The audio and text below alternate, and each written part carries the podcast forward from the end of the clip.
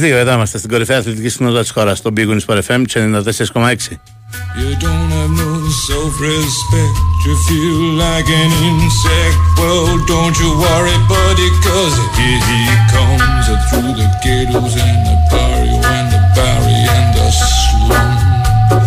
Ωραία, ο κύριε Ζόπλος είναι στην κοτσόλα του ήχου της επιλογής.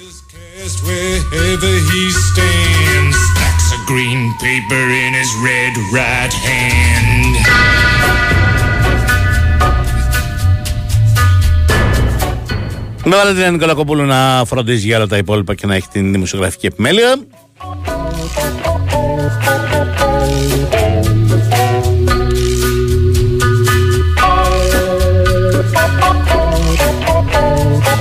Με τον Νικόλα να χτυπάει τις καμπανίτσες του και το Fast and Curious να φτάνει στους δέκτες σας, στα κινητά σας, στα τάμπλετ σας, τέλος πάντων όπου είστε και τα ακούτε, στις παραλίες σας.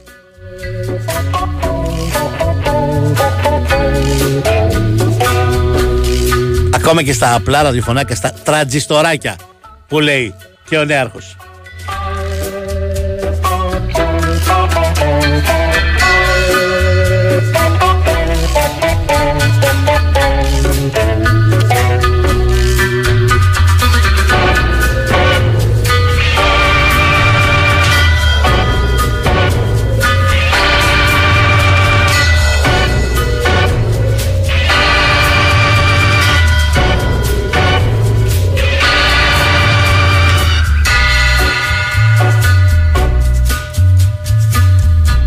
Θεωρητικός, γιατί πρακτικός ξέρουμε ότι έχει ξεκινήσει εδώ και πάρα πολύ καιρό.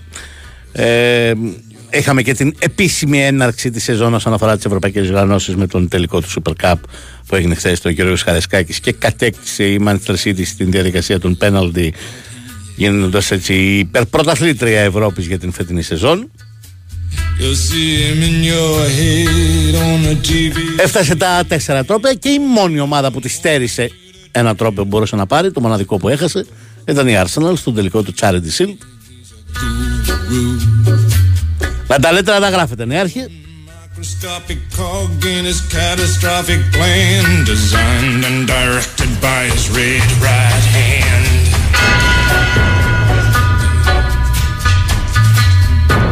Ορίστε. Ένας φίλος μας ακούει, λέει δίπλα στο κύμα στη Ρόδο, στη Χάλκη. Να σε καλά, φίλε μου.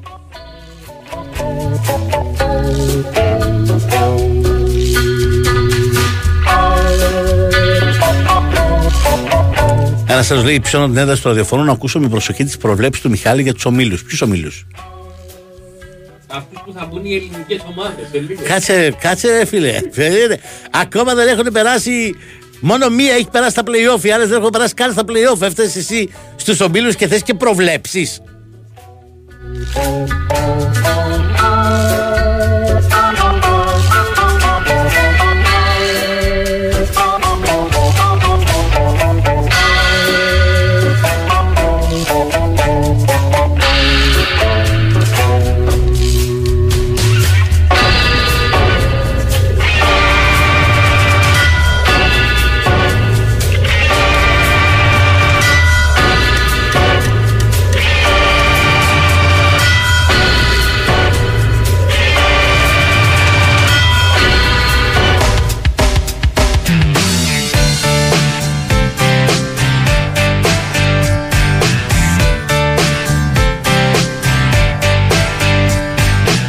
Αφού εγώ και ο Νέαρχος κάναμε τα βασικά για αυτήν εδώ την εκπομπή. Παραγγείλαμε καφέ δηλαδή. It was 1989, my thoughts were short, my hair was long. Caught somewhere but... Ο Νέαρχος μου λέει, έτσι και έτσι μου λέει, γιατί δεν έχω πάρει ακόμα έγκριση από την Βαλεντίνα η Βαλεντίνα τον προσέχει πάρα πολύ καλά κάνει και του μετράει και τους καφέδες. Γιατί ο, ο, ο νέαρχος τους τους πίνει με τέσσερι-τέσσερι. Δύο λέει έχω πιει σήμερα μόνο. Ξεχνάει να πει ότι ο καθένας από τους δύο είναι τετραπλή δόση. Τετραπλή, προσέξτε το έτσι, τετραπλή.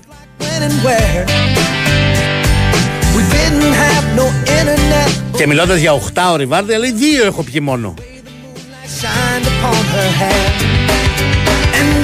trying different things and we were smoking funny things making love out by the lake to our favorite song sipping whiskey out the bottle not thinking about tomorrow singing sweet home Alabama all summer long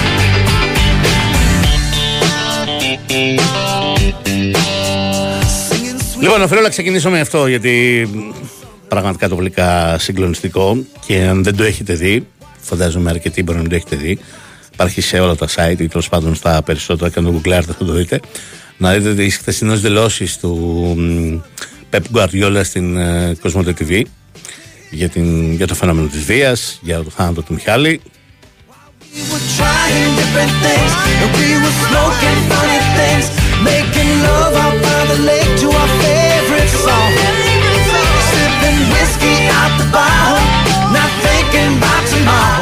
Ανατροχιαστικά στοχευμένες χωρίς να κρύβεται πουθενά με έντονο πολιτικό λόγο.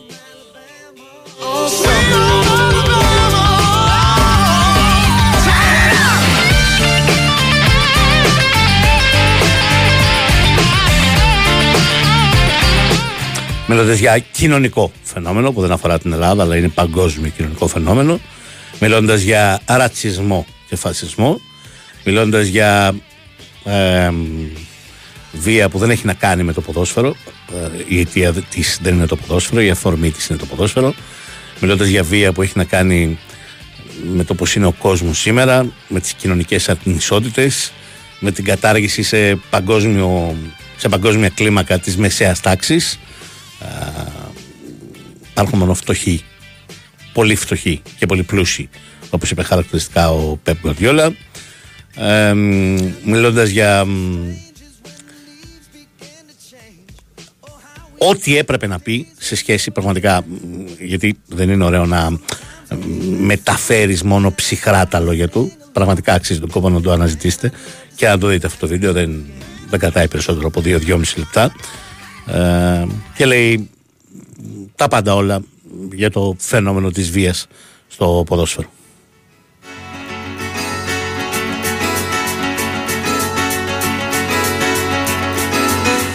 Πλάκα είναι ότι μπαίνεις σε αυτή τη συζήτηση με τον Αντρέα Παρομπαρίνη, η οποία έχει γίνει πριν τον τελικό.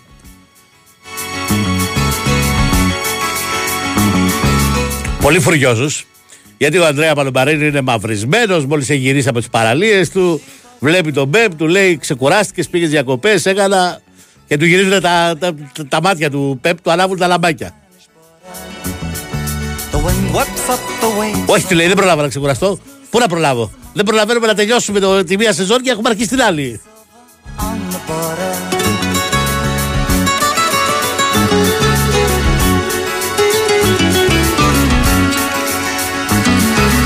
On my wall, the colors of the maps are running. From Africa. Και όπως έχει το φούντουσε με το καλημέρα ο Αντρέα, του λέει μετά και για, τον, για το φαινόμενο της βίας. Και παίρνει φορά ο Πεπ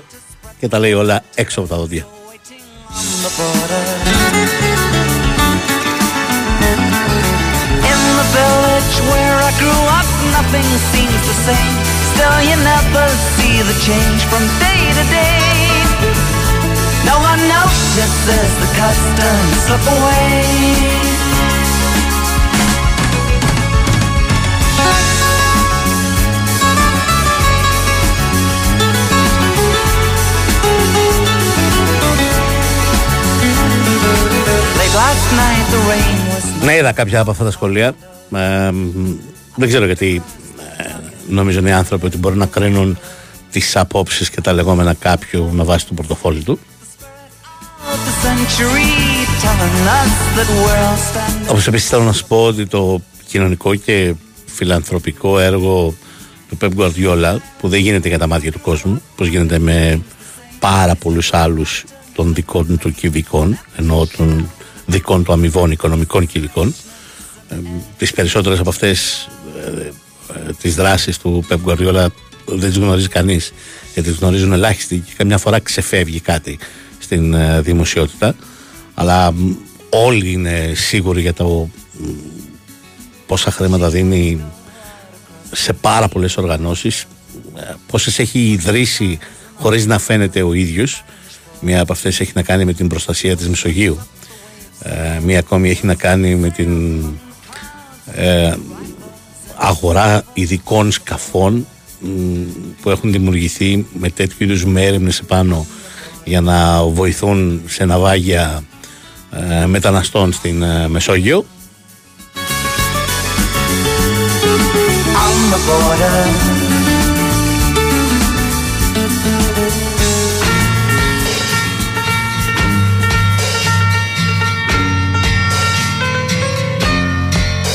Τέλος πάντων, ανεξάρτητα από όλο αυτό, δεν θα. Πώς να το πω. Ε, μιλήσω εγώ για τον Pep Guardiola για την δράση του για να εξηγήσω σε κάποιους που με μια πολύ μεγάλη ευκολία μας λένε Α, εντάξει, ε, τότε γιατί παίρνεις τόσα λεφτά; My guitar gently weeps. Στον ε, Pep Guardiola εννοώ. Ε, Όλοι οι άνθρωποι του ποδοσφαίρου αυτού του επίπεδου βγάζουν πάρα πολλά χρήματα. Μακάρι να είχαν όλη τη δράση και κυρίως τις ευαισθησίες και τον τρόπο σκέψης και τον τρόπο ομιλίας του Pep Guardiola.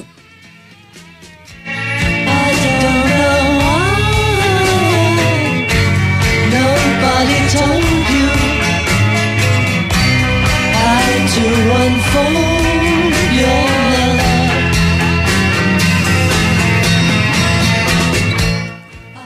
Πώς θα λένε, μ, κάψαμε Γιάννη να σαλείψω λάδι. Είναι άκου μήνυμα. Άκου μήνυμα. Ναι, έρχεται, σου πα- σε παρακαλώ, πρόκειται. Καλησπέρα, λέει. Μην νιώσετε γυρεός, να μην νιώσω γυρεός, αλλά, αλλά, πρόσεξε, σας ακούω και σας απολαμβάνω από το Λύκειο. Και πλέον οδεύω στα 38. Να, κατά τα άλλα, μην νιώσετε γυρεός. Δηλαδή, πώς να νιώσω, αδελφέ μου,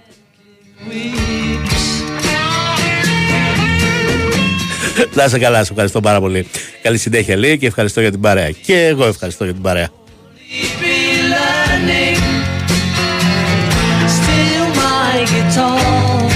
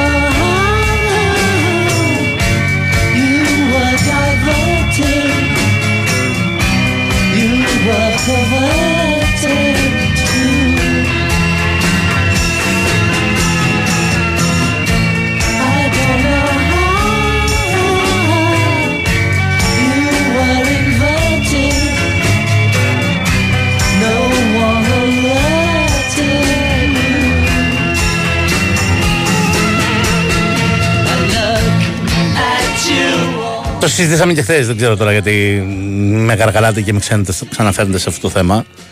Ε, σε σχέση με τα μέτρα που ανακοινώθηκαν. Σας είπα και χθες ότι το θεωρώ ασέβεια. Ε, να ανακοινώνεις ως νέα μέτρα αυτά που είχες ανακοινώσει ως νέα μέτρα μετά το θάνατο του Άλκη, να τα ανακοινώσεις και μετά το θάνατο του Μιχάλη. Το θεωρώ τουλάχιστον ασέβεια και απρέπεια. Ε, όσο για το κλείσιμο των ε, λεσχών, ε, η οποία ανακοινώθηκε χθες, είναι μέτρο που ισχύει και έχει ανακοινωθεί επισήμως από το κράτος εδώ και 14-15 μήνες. Ε, τώρα μην θες να πάμε παρακάτω, το συζητήσαμε αρκετά. Σας είπα ποια είναι η άποψή μου και για την ουσία του θέματος, πέρα από τις εντυπώσεις και το θέατρο σκιών. Ε, δεν, δεν έχω να συμπληρώσω κάτι άλλο.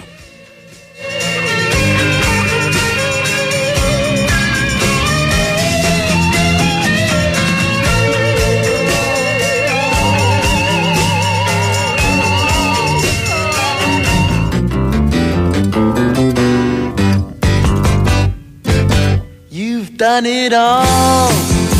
You've broken every code. Ένας φίλος μου να κάνω πρόληψη για τον φετινό MVP της Super League. Πω, πω. Πολύ νωρίς. Αλήθεια είναι, ξεκινάει το πρωτάθλημα. Έχει μείνει λίγο αυτή η κίνηση. Αλήθεια επίσης είναι στη σκιά των πολλών ευρωπαϊκών αναμετρήσεων.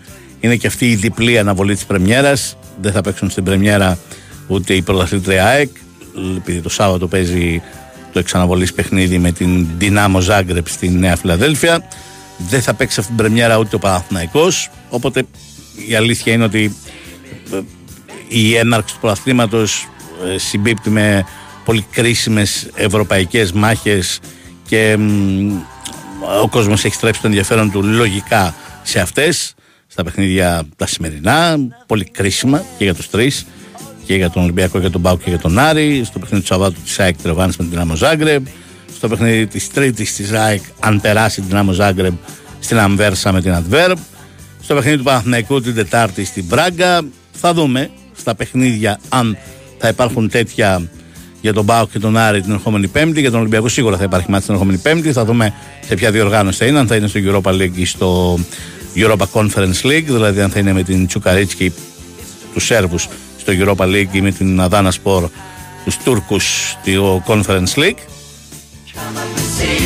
To make me smile. Καλησπέρα, ένας φίλος μου ρωτάει αν πήγα διακοπές. Πήγα και εγώ, ξεκουράστηκα δύο εβδομάδες.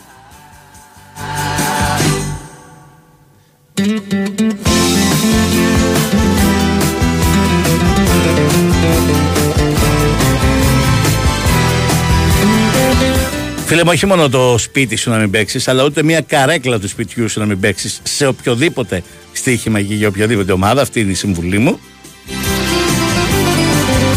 Πόσο μάλλον που μου ζητάς να σου προτείνω αν ε, είναι καλή ιδέα να παίξεις το σπίτι σου είτε στην πρόκληση της Γκέγκ είτε στην πρόκληση του Ολυμπιακού.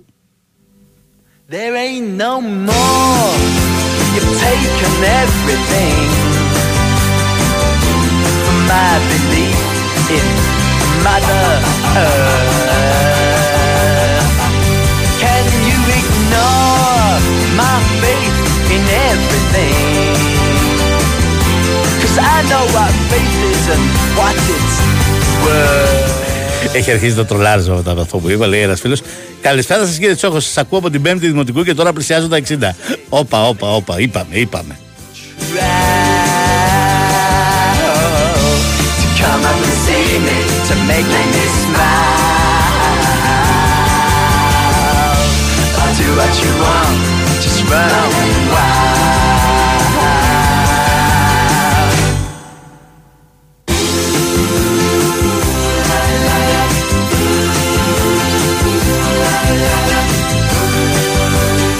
Ναι, προφανώς θα συζητήσουμε για τα μ, απόψινά μάτς και τα τρία έχουν πολύ μεγάλο ενδιαφέρον και τα τρία είναι πολύ κρίσιμα και τα τρία είναι πολύ καθοριστικά και νομίζω ότι θα κρυθούν σε λεπτομέρειες. Δύσκολα μπορώ να φανταστώ εξέλιξη σε κάποιο από τα τρία που είτε η ελληνική ομάδα θα κερδίσει διαπεριπάτου είτε η ελληνική ομάδα θα χάσει διαπεριπάτου. Ε, νομίζω οι προκρίσεις θα κρυθούν σε γενικές γραμμές στις λεπτομέρειες.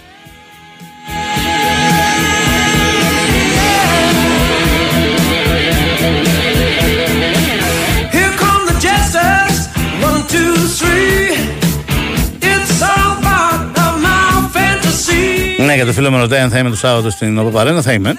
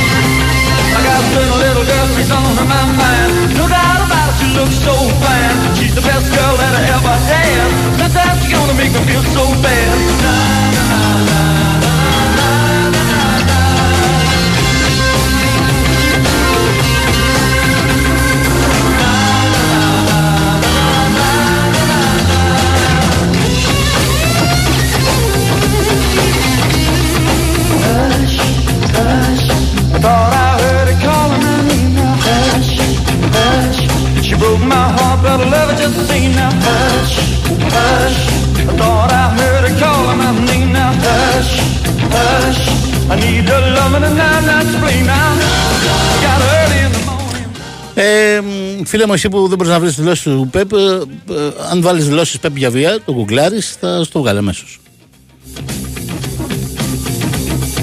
She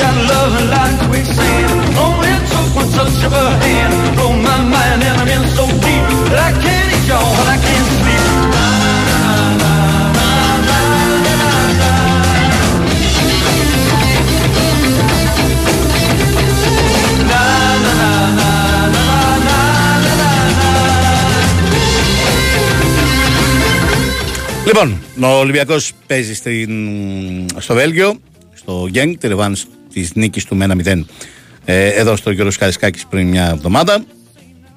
Έχουμε συζητήσει αρκετά για τον Ολυμπιακό και έχουμε πει ότι αυτός ο Ολυμπιακός που βλέπουμε τώρα, τουλάχιστον σε αυτό το παιχνίδι με την Γκένγκ, θα δούμε στον επόμενο γύρο, είτε αυτός είναι στο Europa League είτε αυτός είναι στο Europa Conference League. Αυτός ο Ολυμπιακός που βλέπουμε τώρα στο ζευγάρωμα με την Γκένγκ δεν ε, θα έχει και πολύ σχέση με τον Ολυμπιακό όπως θα διαμορφωθεί και η δεκάδα του και το τελικό του ρόστερ όταν θα ολοκληρωθούν οι φετινές μεταγραφές και ο σχεδιασμός του Κορδόν και του Μαρτίνεθ. Το λέω για να αντιλαμβανόμαστε πόση σημασία έχει αν ο Ολυμπιακός θα είναι καλός, αν ο Ολυμπιακός θα είναι μέτριος, ε, σε σχέση με το πόσο σημασία έχει αν ο Ολυμπιακός θα προκριθεί ή όχι. Ε, δεν είναι ζητούμενο αυτή τη στιγμή για τον Ολυμπιακό που είναι μ, στην αντίστοιχη φάση που ήταν η Μαρσέη και πιο πίσω. Γιατί η Μαρσέη ήταν σε αυτή τη φάση αλλά ε, είχε πάρει, είχε κάνει και το, τη συντριπτική πλειοψηφία των μεταγραφών της. Ο Ολυμπιακός δεν, την- δεν τις έχει κάνει τις πολλές βασικές μεταγραφές του ή τις έχει κάνει αλλά ακόμα δεν είναι δηλωμένοι ή μ, έχουν δηλωθεί αλλά δεν είναι ακόμη έτοιμοι να παίξουν. Ε, Α, ασφαλώς γνωρίζετε ότι είναι ή τουλάχιστον εμφανίζονται ως κλεισμένες τρεις μεταγραφές αυτή τη στιγμή του αριστερού μπακ του Ορτέγκα του κεντρικού χαφ παίζει 6 και 8 του ΕΣΕ που έρχεται σήμερα στην Ελλάδα του Σκάρπα του δεκαριού του Βραζιλιάνου του Μπρέινιτς του Κροάτι Εκστρέμ αυτές οι τέσσερις φαίνεται να είναι στο τελικό στάδιο ειδικά οι τρεις από αυτές τις τέσσερις. Ε, δεν είναι ακόμα στο τελικό τελικό στάδιο ε, αυτή του Ορτέγκα. Οι άλλες είναι στο τελικό στάδιο από την έννοια ότι έρχονται όλοι σήμερα, σήμερα και αύριο, οι δύο σήμερα, ο ένας αύριο, στην Ελλάδα, προκειμένου να περάσουν από ιατρικές εξετάσει και να υπογράψουν. Και κάτι αντίστοιχο αναμένεται να συμβεί με τον Ορτέγκα. Αυτές είναι τέσσερις. Ο Ολυμπιακός εκτός από αυτές τις τέσσερις φαίνεται ότι θα κάνει τουλάχιστον άλλες δύο, έξι. Οι περισσότεροι από αυτούς, όπως αντιλαμβάνεστε, προορίζονται για βασική. Συν το γεγονός ότι ο Πορόσο, ο Ελκάμπη, μεταγραφές που έχουν ανακοινωθεί και έχουν γίνει, ε, δεν ξέρουμε ακόμη σε τι βαθμό ετοιμότητας είναι και αν μπορούν να παίξουν ε, βασικοί. Άρα θέλουν και αυτό το χρόνο. Πάμε στις 8. Ε, αντιλαμβάνεστε λοιπόν μετά από αυτό, με αυτές τις 8 μεταγραφές, πόσο διαφορετικός θα είναι ο Ολυμπιακός στις αρχές Σεπτέμβρη με τον Ολυμπιακό που θα παίξει σήμερα για την πρόκριση κόντρα στην Γκένγκ.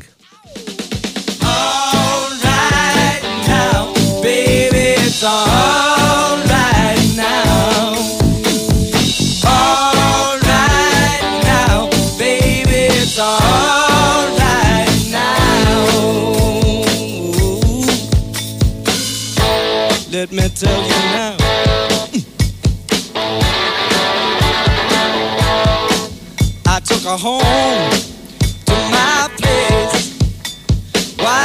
Όχι, φίλε μου, δεν, δεν τις έθαψε σε κανένα site. Εγώ παντού τις είδα. Απλώς επειδή έγιναν χθες το απόγευμα και ανέβηκαν στα site χθες το απόγευμα. Ε, τώρα δεν είναι προτιμόρι, γι' αυτό του είπα να τις γκουγκλάρει. Αν γκουγκλάρει δηλώσεις ΠΕΠ για βία, έτσι το γκουγκλάρω εγώ, ε, θα το βρει παντού, παντού, σε όλα τα site. She said, Love,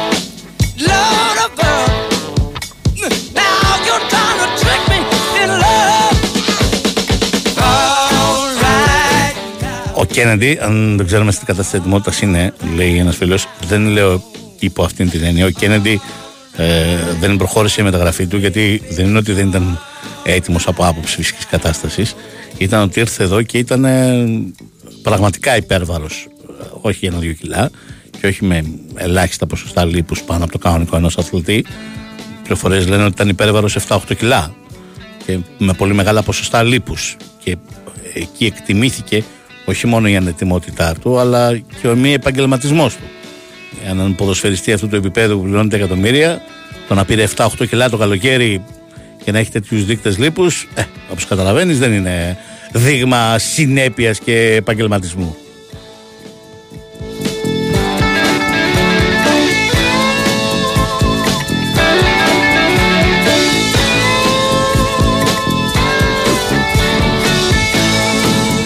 Και βέβαια θα το κάνω ο Χριστόδουλε από τη Σαντορίνη.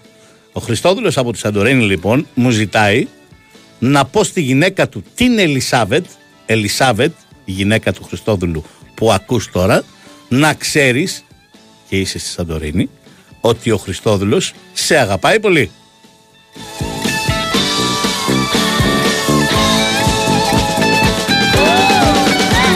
Αυτό είναι ο Χριστόδουλος δεν έφτιαξε μόνο το κέφι της Ελισάβετ αλλά και το κέφι του νέαρχου. Ορλιάζει ο νέαρχος. Αυτά είναι, αυτά είναι, αυτές είναι οι αφιερώσεις. Αυτό είναι ραδιόφωνο.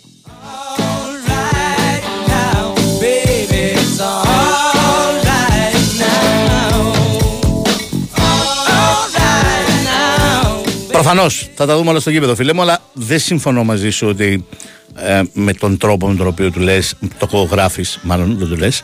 Ε, δεν καταλαβαίνω γιατί πετάμε λεφτά για παίκτες αμφίβολης ποιότητας. Ε, αν μιλήσουμε για αυτές τις τελευταίες μεταγραφές, ξαναλέω, το αν θα κουμπώσει, αν θα ταιριάξει ένας ποδοσφαιριστής με μια ομάδα, αν θα αποδώσει όπως φαντάζεται η ομάδα όταν τον παίρνει. Ε, είναι πολλά πράγματα που παίζουν ρόλο, αλλά οι συγκεκριμένοι ποδοσφαιριστές που έρχονται και οι δύο Αργεντίνοι, και ο Έσε και ο Ορτέγκα και ο Σκάρπα, δεν είναι ποδοσφαιριστές που όταν τους κάνει μεταγραφή μια ελληνική ομάδα λες ποδοσφαιριστές αμφίβολης ποιότητας. Η ποιότητά τους για τα δεδομένα των ελληνικών ομάδων είναι πολύ υψηλή, γι' αυτό και είναι και πολύ ακριβή για τα δεδομένα των ελληνικών ομάδων. Δηλαδή, ο Ορτέγκα είναι ένα αριστερό μπακ που θα κοστίσει τον Ολυμπιακό μόνο σε σχέση με την ομάδα του 4 εκατομμύρια ευρώ. Και μάλιστα 4 εκατομμύρια ευρώ χωρίς ε, να παίρνει ο Ολυμπιακός το 100% των ελληνικών ομάδων του. Θα αφήσει και ένα ποσοστό μεταπόλησης στην ομάδα του. Άλλοι λένε 10, άλλοι λένε 15, άλλοι λένε 20. Ε, ο ΕΣΕ το ίδιο. Ένας ποδοσφαιριστής, παρεπτόντως ρώτησα ε, Λατινοαμερικάνο, μάλλον άνθρωπο που ξέρει πολύ καλά Αργεντίνικα και μου είπε πώ προσφέρεται το όνομα του νέου χαφ του Ολυμπιακού. Το H δεν προφέρεται στα Αργεντίνικα και τα δύο Z προφέρονται με ένα παχύ σου. Άρα εσέ. Αυτή είναι η σωστή προφορά του ονόματος.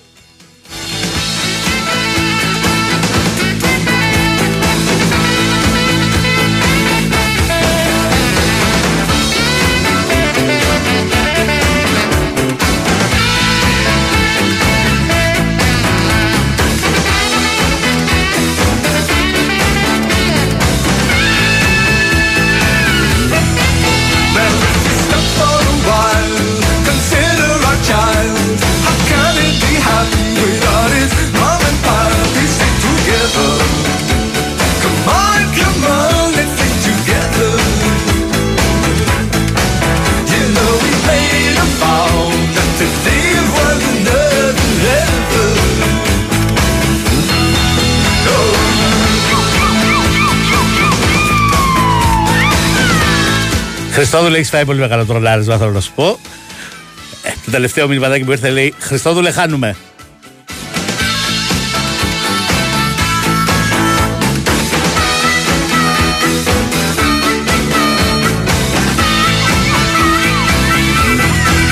Now if this second wine, consider a child. How can it be happy without his mom and pop? Ένα άλλο μηνυματάκι λέει: Ελισάβετ με μασάς, ο Χριστόδουλος τα ίδια λέει σε όλες μας. You know we made a vow not to live Όχι, ρε φίλε, όπα, μισό λεπτό. Γιατί τέτοια απεσιοδοξία σήμερα θα αποκλειστούν όλοι. Όπα, ρε φίλε, γιατί τέτοια απεσιοδοξία. Εντάξει, εγώ είπα ότι πριν γίνει κανένα από αυτά τα παιχνίδια που έχουν γίνει μέχρι τώρα, σε κάποιον φίλο μου με είχε ρωτήσει ακριβώς πριν γίνουν τα πρώτα μάτια ότι ε, είχε εκφράσει αυτό στην αισιοδοξία ότι θα κάνουμε το 5 στα 5 και του είχα πει ότι δεν το βλέπω πολύ πιθανό. Στα όρια του δεν το βλέπω ρεαλιστικό, αλλά έβλεπα ως ρεαλιστικό το 4 στα 5. Αλλά εσύ τώρα το έκανες στη λίστα, το ισοπαίδωσες. Και να σου πω την αλήθεια, κακώς είχα εκτιμήσει ότι δεν το βλέπω ως πορε- πολύ λε- ρεαλιστικό το 5 στα 5. Όπως απέδειξαν τα πρώτα παιχνίδια, αλλά και η πρόκριση του Παναθηναϊκού επί της Μαρσέικ, που είναι η μόνη δεδομένη πρόκριση από τις 5, ε, ρεαλιστικό είναι το 5 στα 5. Αποδείχθηκε ότι είναι ρεαλιστικό. Μπορεί να μην το πετύχουμε, μπορεί να έχουμε 4 στα 5 ας πούμε, αλλά ρεαλιστικό είναι το 5 στα 5. Dow Jones ain't got time for the bombs. They'll wind up on Skid Row with holes in their pockets. They bleed with you, buddy. Can you spare a Τώρα, ε, όσον αφορά την 11 του Ολυμπιακού, που με ρωτάτε κάποιοι, ε, καλά, μεγάλες διαφορές παραπάνω από maximum 2 σε σχέση με το πρώτο παιχνίδι δεν νομίζω ότι θα έχει. Ε, μ, αφήστε που πιστεύω ότι είναι αρκετές πιθανότητες να είναι η ίδια ενδεκάδα ή τέλος πάντων να υπάρχει μια αλλαγή. Αν καταλαβαίνω καλά από τους ρεπόρτερ Ολυμπιακού και τα όσα προσπαθούν να διακρίνουν μέσα από τις δοκιμές γιατί στην πραγματικότητα ενδεκάδα δεν έδειξε ο Μαρτίνεθ ούτε στην χθεσινή προπόνηση στο Βέλγιο αν κρίνω μέσα από τις δοκιμές που έκριναν και οι ρεπόρτερ του Ολυμπιακού ε, το maximum των αλλαγών που μπορεί να συμβεί είναι δύο η μία είναι να παίξει από την αρχή ο LKB και όχι ο Ελαραμπή και η άλλη είναι να παίξει ε, ο Μπιέλ στη θέση του ε, Καρβάλιο είτε ως 10 ο Μπιέλ είτε να πάει στο 10 ο Φορτούνης και να παίξει ο Μπιέλ στα άκρα της επίθεσης.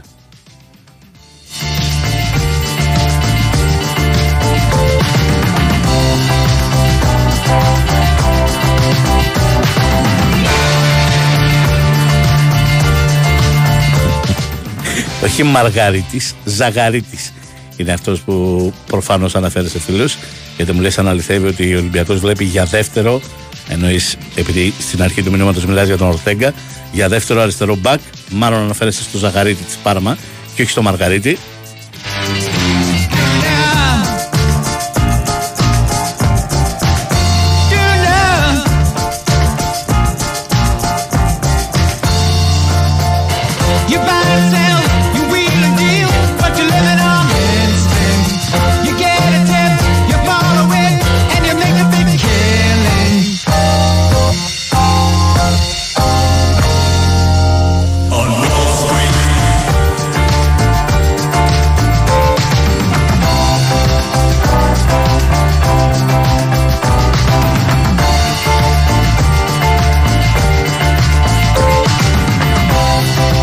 Βέβαια, ανεξάρτητα από το τι ρώτησα εγώ, ε, σωστά, ε, τις περισσότερες περιπτώσεις στις μεταδόσεις αυτό κάνω και εγώ για να βρίσκω άκρη όταν έχω να κάνω με καινούργια ονόματα.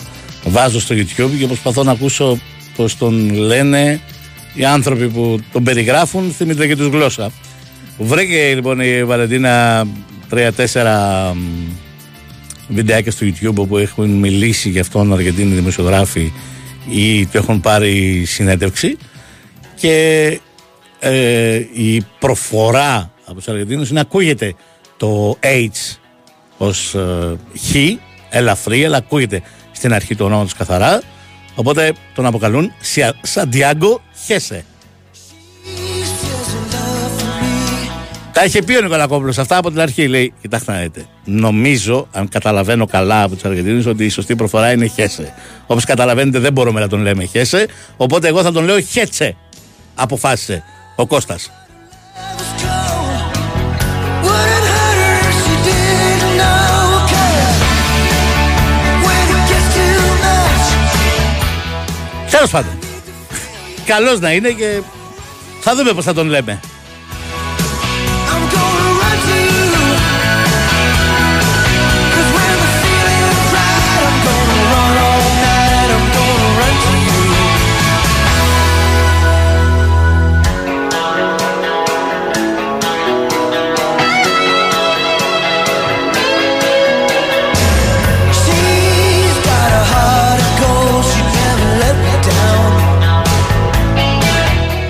Είδες τα παιδιά που πήγαν χθες στο γήπεδο, το καθένας γύρισε από το γήπεδο με τις απορίες του.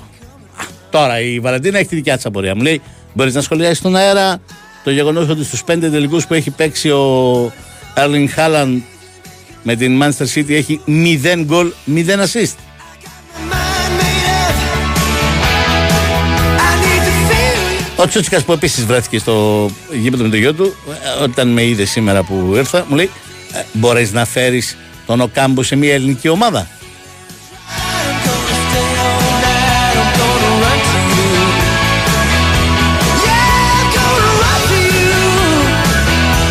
Oh, when Η απάντηση στο Βάιο ήταν εύκολη. Είσαι με τα καλά σου, ρε.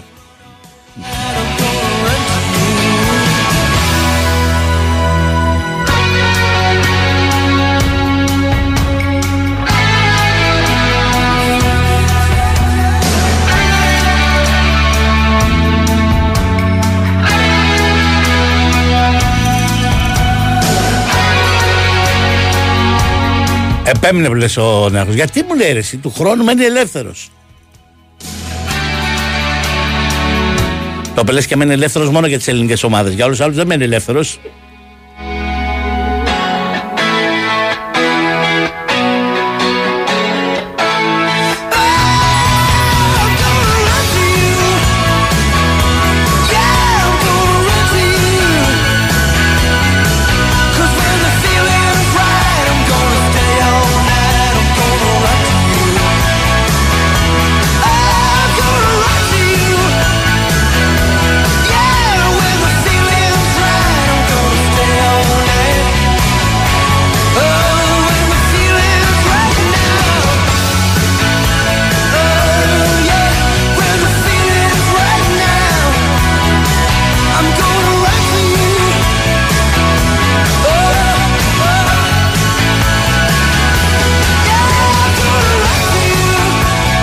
Λέει ένας φίλος ο Γιώργος και πολύ καλά το λέει για να αντιστρέψω την κουβέντα για, το ΠΕΠ, για τον ΠΕΠ και τα λεφτά που έχει. Μου αρέσουν οι άνθρωποι που μπορεί να έκαναν πολλά λεφτά, αλλά δεν άλλαξαν μυαλά.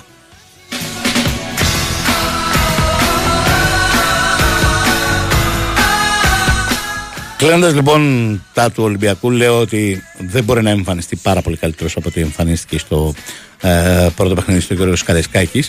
Όπως επίσης οφείλω να πω ότι είναι πολύ νωρίς για να κρίνουμε τον προπονητή. Ο προπονητής εδώ αυτά τα μάτς μπορεί να τα παίζει μόνο για το αποτέλεσμα. Εμένα στο κ. Καρεσκάκη αυτήν την εικόνα μου έδωσε στο μάτς με την ε, Γκένγκ ότι σε εκείνο το μάτς ο Μαρτίνεθ το μόνο που ενδιαφερόταν Συγγνώμη, το μόνο που ενδιαφερόταν ήταν για το αποτέλεσμα δεν τον απασχολούσε τίποτα απολύτως άλλο από εκείνο το μάτς και το λέω αυτό γιατί η εικόνα του Ολυμπιακού σε εκείνο το παιχνίδι, στο οποίο θυμίζω ότι προηγήθηκε στα 22 δευτερόλεπτα, άρα το είχε από πολύ νωρίς το προβάδισμα του σκορ, δεν είχε. Δεν εννοώ αν ήταν καλός ή κακός, εννοώ ο τρόπος παιχνιδιού. Δεν είχε μεγάλη σχέση με τον τρόπο παιχνιδιού που είδαμε από τον Ολυμπιακό του Μαρτίνεθ στη Γλασκόβη κόντρα στους Rangers. Πόσο, μια εβδομάδα, 10 μέρες νωρίτερα από το μάτς με την Γκένγκ. Εκεί όμως δεν τον έκαιγε το αποτέλεσμα και τον έκαιγε να εκπαιδεύσει την ομάδα του με τον τρόπο που σταδιακά θέλει να την κάνει να παίζει. Στο μάτς με την Γκένγκ αυτό που τον έκαιγε ήταν το αποτέλεσμα και τίποτα άλλο. Οπότε λέω ότι ενδεχομένως να είναι νωρίς για να κρίνουμε και τον τρόπο παιχνιδιού του Μαρτίνεθ μέσα από τα επίσημα μάτς.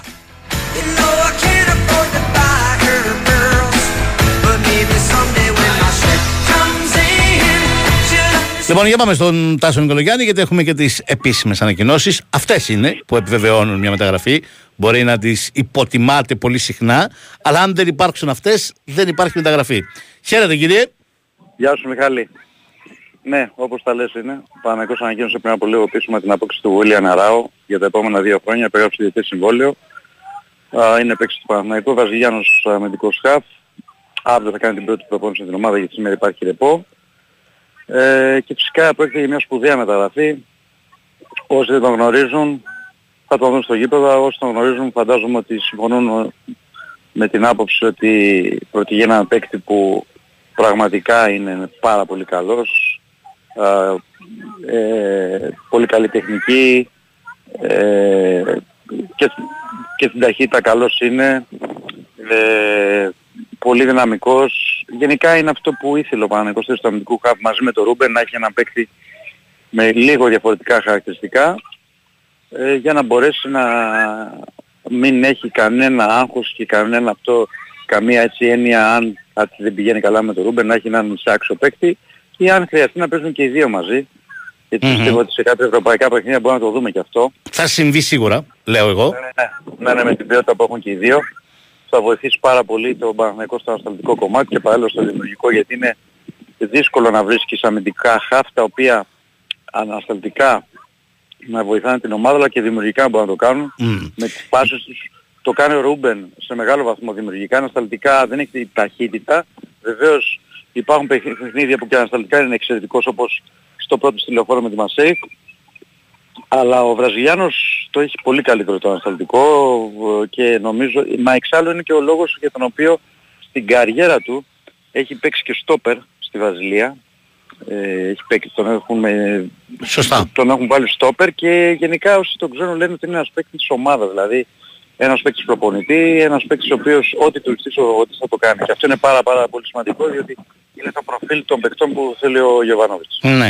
Εγώ δύο, δύο πράγματα έχω να πω για τον συγκεκριμένο ποδοσφαιριστή. Το Ναι. ένα, πέρα από την ποιότητά του, είναι ότι έρχεται στα ντουζένια του.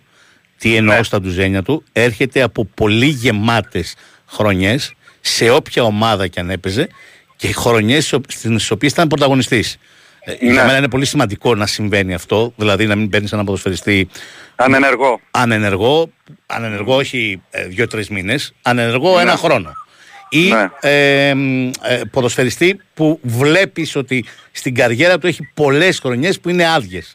Και άρα Ναι. αρχίζεις να προβληματίζεσαι γιατί συνέβη αυτό. Ένα σημαντικό λοιπόν πέρα από την ποιότητά του, την οποία περιέγραψες πολύ φυσιολογικά, είναι αυτό. Ένα δεύτερο σημαντικό για μένα είναι ότι επειδή πέρυσι είδαμε πολύ καλά παιχνίδια του Παναθηναϊκού με Ρούμπεν Πέρεθ και Κουρμπέλη, με τους φίλους του Παναθηναϊκού μάλιστα να γκρινιάζουν πολύ λέγοντας ότι πού πάμε τώρα έχοντας δύο κεντρικά χαφ, δύο εξάρια που δεν δημιουργούν. Η αλήθεια είναι ότι ε, ο Βραζιλιάνος είναι πολύ πιο δημιουργικός Ναι. από τον Κουρμπέλη.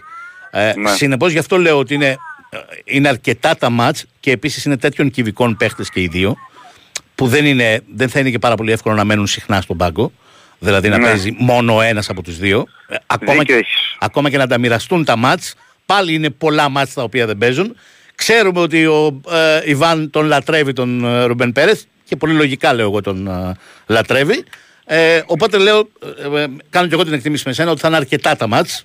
Ε, είτε στην Ευρώπη είτε δύσκολα μάτς του ελληνικού πρωταθλήματος τα οποία συνυπάρ- θα συνεπάρξουν και οι δύο στην ενδεκάδα και είναι και ταιριαστό να συνεπάρξουν στην ενδεκάδα. Γιατί δεν είναι Ναι. δύο άτεχνοι ποδοσφαιριστές που δεν ξέρουν τι να κάνουν με την μπάλα στα πόδια και μόνο τρέχουν και κόβουν. Δεν είναι τέτοιου είδους εξάρια. Είναι πολύ δημιουργικά εξάρια. Ναι. Ε, όπως καταλαβαίνεις Μιχάλη μου, τα κουτάκια στα χαφ ε, συμπληρώθηκαν με τον καλύτερο τρόπο κατά την ταπεινή μου άποψη. 10 Ζήφκοβιτς, Α, Αν θες τη οκτώ- δικιά μου άποψη, περισσεύει και καλά. Περισσεύουν και κανένα δυο κουτάκια, αλλά τέλος πάντων αυτό θα το λύσει ο Ιβάν Γιοβάροβιτς. Για τα χαφ εννοείς; Ναι, ρε, για τα κεντρικά χαφ. Α, εννοείς ότι είναι και παραπάνω; Ναι, είναι και παραπάνω. Α, α, νόμιζα ότι έλεγες ότι θέλει κι άλλα χαφ. όχι, γιατί- όχι, όχι. κατα- Περισσεύουν, Ναι, περισσεύουν, είπα. Τώρα ε, έχουμε φτάσει στο άλλο άκρο. Ναι, Ναι, ναι. παραπάνω, έχεις δίκιο. Ναι.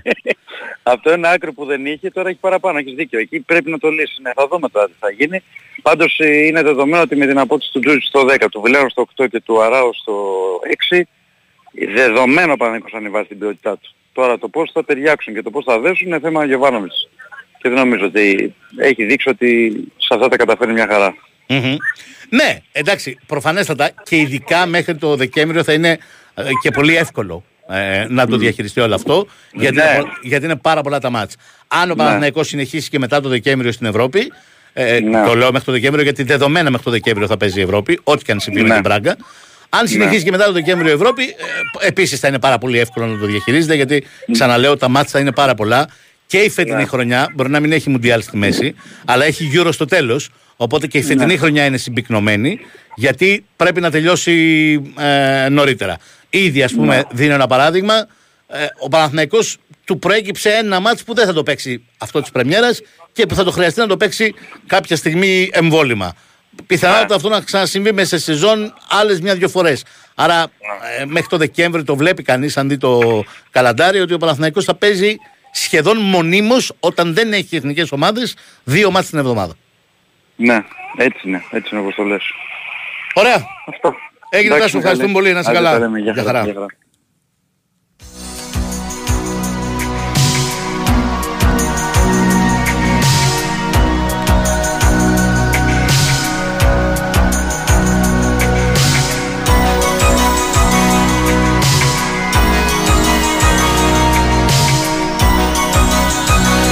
Είναι πραγματικά λέει πολύ καλοκαιρινό στα τηλέφωνα με τους ρεπόρτερ να ακούγονται στο βάθος πιτσιρίκια να βουτάνε στην πισίνα, λέει ο Γιώργος. Δεν ξέρω αν ήταν πισίνα ή θάλασσα, αλλά σίγουρα κάποιοι βουτάγανε, έχεις δίκιο Γιώργο.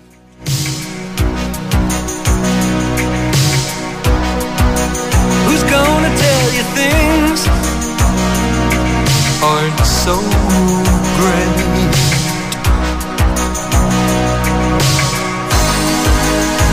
You can't go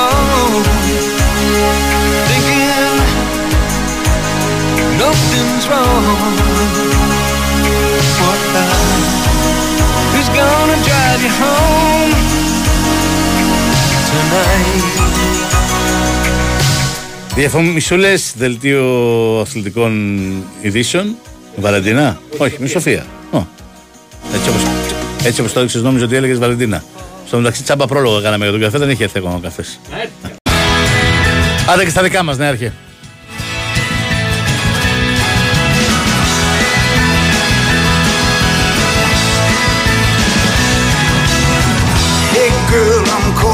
Stations, blowing down the wire tonight. I'm singing through these power lines and I'm running on time and feeling alright. Skipping over the currents in the air, reaching to see if you're out there. Come across your radio station, calling out nation to nation. If you can hear me, then say alright. And if you can, meet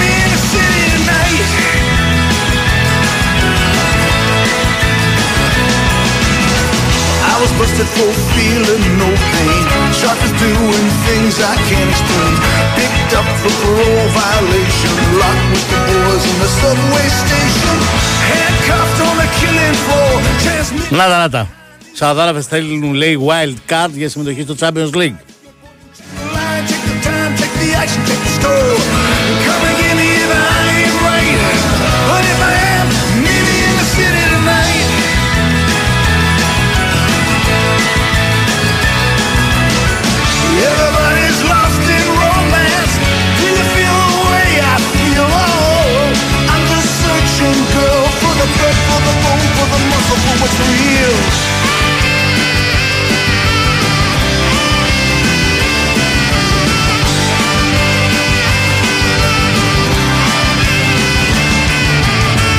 Ένας φίλος με ρωτάει για τις ώρες των παιχνιδιών και τις ε, τηλεοπτικές μεταδόσεις. Λοιπόν, το μάτς του Άρη είναι στις 8. Δυνάμω και Βουάρης από το Βουκουρέστι, Νόβα. Το μάτς του Πάοκ είναι στις 8.30 στην Τούμπα, Πάοκ Χάιντουκ Σπλίτ, Νόβα.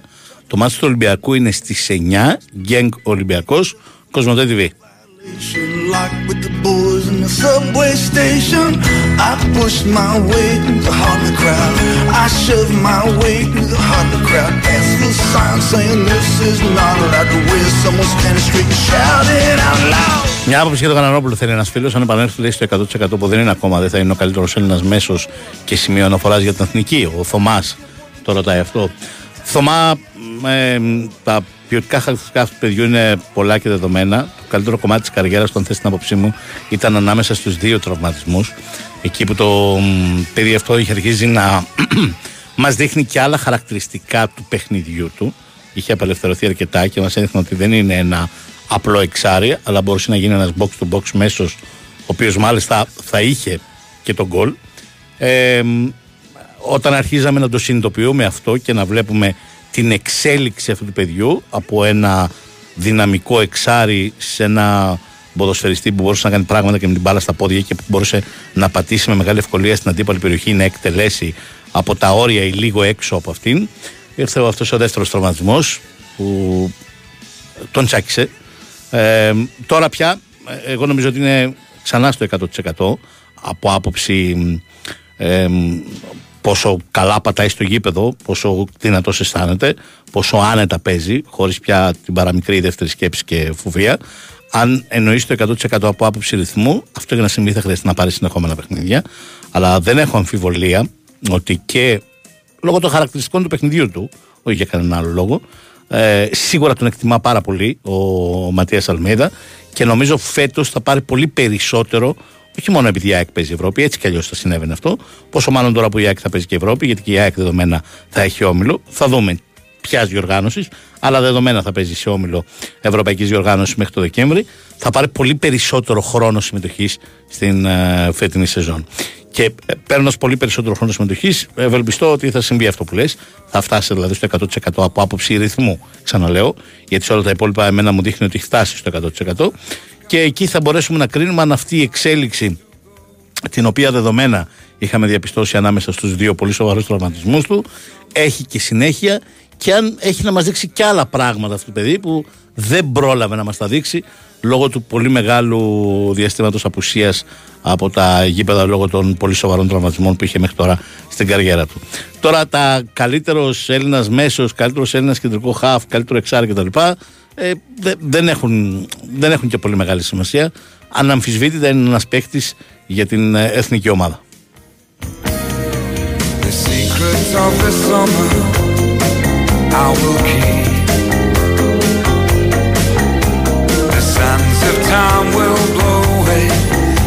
The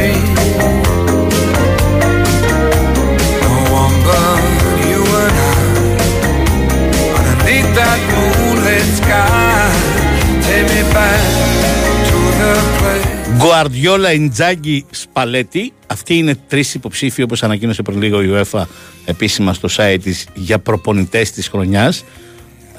Πεπ Γκουαρδιόλα, Σιμώνε Ιντζάγκη και Λουτσιάνο Σπαλέτη. Ξαναλέω, αυτοί οι τρεις. Η απόφαση, το ποιος είναι ο προπονητής της χρονιάς, θα γίνει γνωστή στις 31 Αυγούστου όταν θα γίνουν οι κληρώσεις των ομίλων του UEFA Champions League.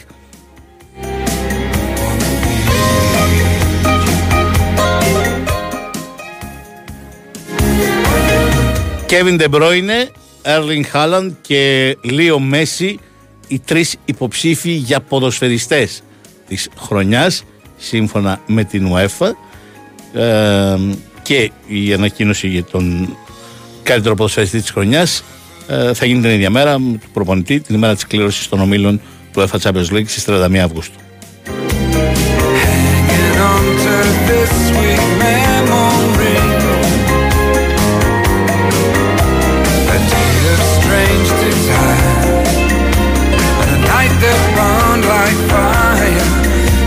Back to the place that I know. On the beach. Yeah. Oh, down on the beach. Λοιπόν, ο Άρης φαίνεται ότι θα έχει ένα συν και ένα μ, πλήν σε σχέση με τις αμφιβολίες που είχε για το σημερινό μάτς. Το συν είναι ότι ο Νταρίντα θα είναι κανονικά στη διάθεση του Απόστολου Τερζή και θα παίξει βασικό στο μάτς με την Δυνάμο Κιέβου στο Βουκουρέστι. Το πλήν είναι ότι ο Κουέστα δεν δείχνει ικανός να ξεπεράσει τον τραυματισμό του και ο Χουτεσιώτης, ένα ένας ποδοσφαιριστής που έκανε δύο πολύ καλές σεζόν με τον Ιωνικό στην ε, Super League τις δύο τελευταίες χρονιές θα είναι αυτός που θα υπερασπιστεί την αιστεία του Άρη απόψε στο Βουκουρέστι. Θυμίζω ότι ο Άρης δεν έχει στη διάθεσή του, δεν τον είχε ούτε στο πρώτο παιχνίδι ούτε στα δύο μάτς με την ε, Αραράτ τον ε, Μπράμπετς, τον ε, βασικό κεντρικό αμυντικό του. Σε ένα ακόμη παιχνίδι, ο παρτενέρ του Φαμπιάνο θα είναι ο Ντουμπάτζο, ο δεξιός πιστοφύλακας του Άρη, που κάλυψε το κενό του Μπράμπετ στα τρία ευρωπαϊκά παιχνίδια μέχρι τώρα και θα το κάνει και στο τέταρτο.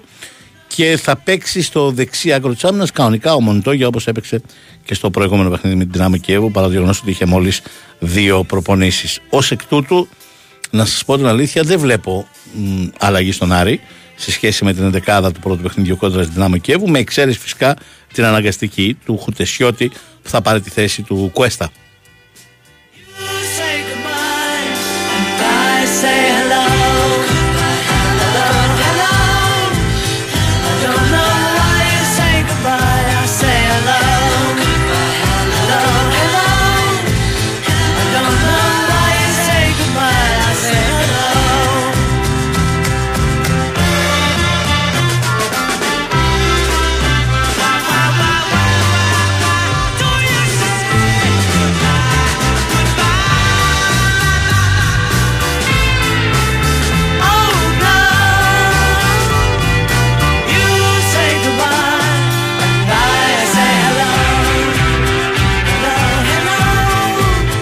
Λοιπόν, η Βαλεντίνα με ενημερώνει ότι ο Ολυμπιακός ανακοίνωσε τα φιλικά προετοιμασίας, ο μπασκετικός Ολυμπιακός. Ε, μ, το πρόγραμμα των φιλικών προετοιμασίας ξεκινάει στις 7 Σεπτέμβρη με φιλικό προετοιμασίας, όχι συγγνώμη, στις 3 Σεπτέμβρη το πρώτο φιλικό προετοιμασίας και κλεισμένων των θυρών όμως. Θα είναι στο στάδιο Νησιφλία απέναντι στο Λαύριο. Ακολούθως αρχίζουν τα επίσημα που είναι στις 7 Ενάτου στην Πάτρα με τον Προμηθέα. Στις 10 του Σεπτέμβρη ε, στο ΣΕΦ ξανά με τον Προμηθέα και κλεισμένων των θυρών. Στις 15 Σεπτέμβρη με την Αρμάνη Μιλάνο επίσης και κλεισμένων των θυρών. Στις 17 Σεπτέμβρη πάλι με την Αρμάνη Μιλάνο είναι το μάτς αφιερωμένο στο Βάσιλη Σπανούλη, η νύχτα του θρύλου. Ε, στις 21 του Σεπτέμβρη ε, η ομάδα μπάσκετ του Ολυμπιακού θα αναχωρήσει και την Κύπρο όπου στις 22 και στις 23 θα πάρει μέρος στο φιλικό τουρνουά Νεόφυτος Χανδριώτης.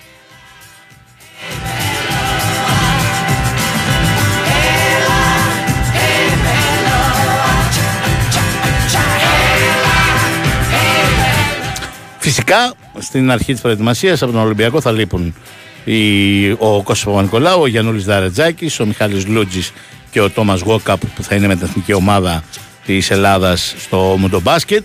Όπως το Μουντομπάσκετ θα είναι με τη Γαλλία όμως θα Φαφάλ και θα λείψει και αυτός. Όπως και ο ε, Νίκολα Μιλουτίνοφ με τη Σερβία και θα λείψει και αυτός. Θα ενσωματωθούν ανάλογα με το πότε θα επιστρέψουν από το Μουντομπάσκετ.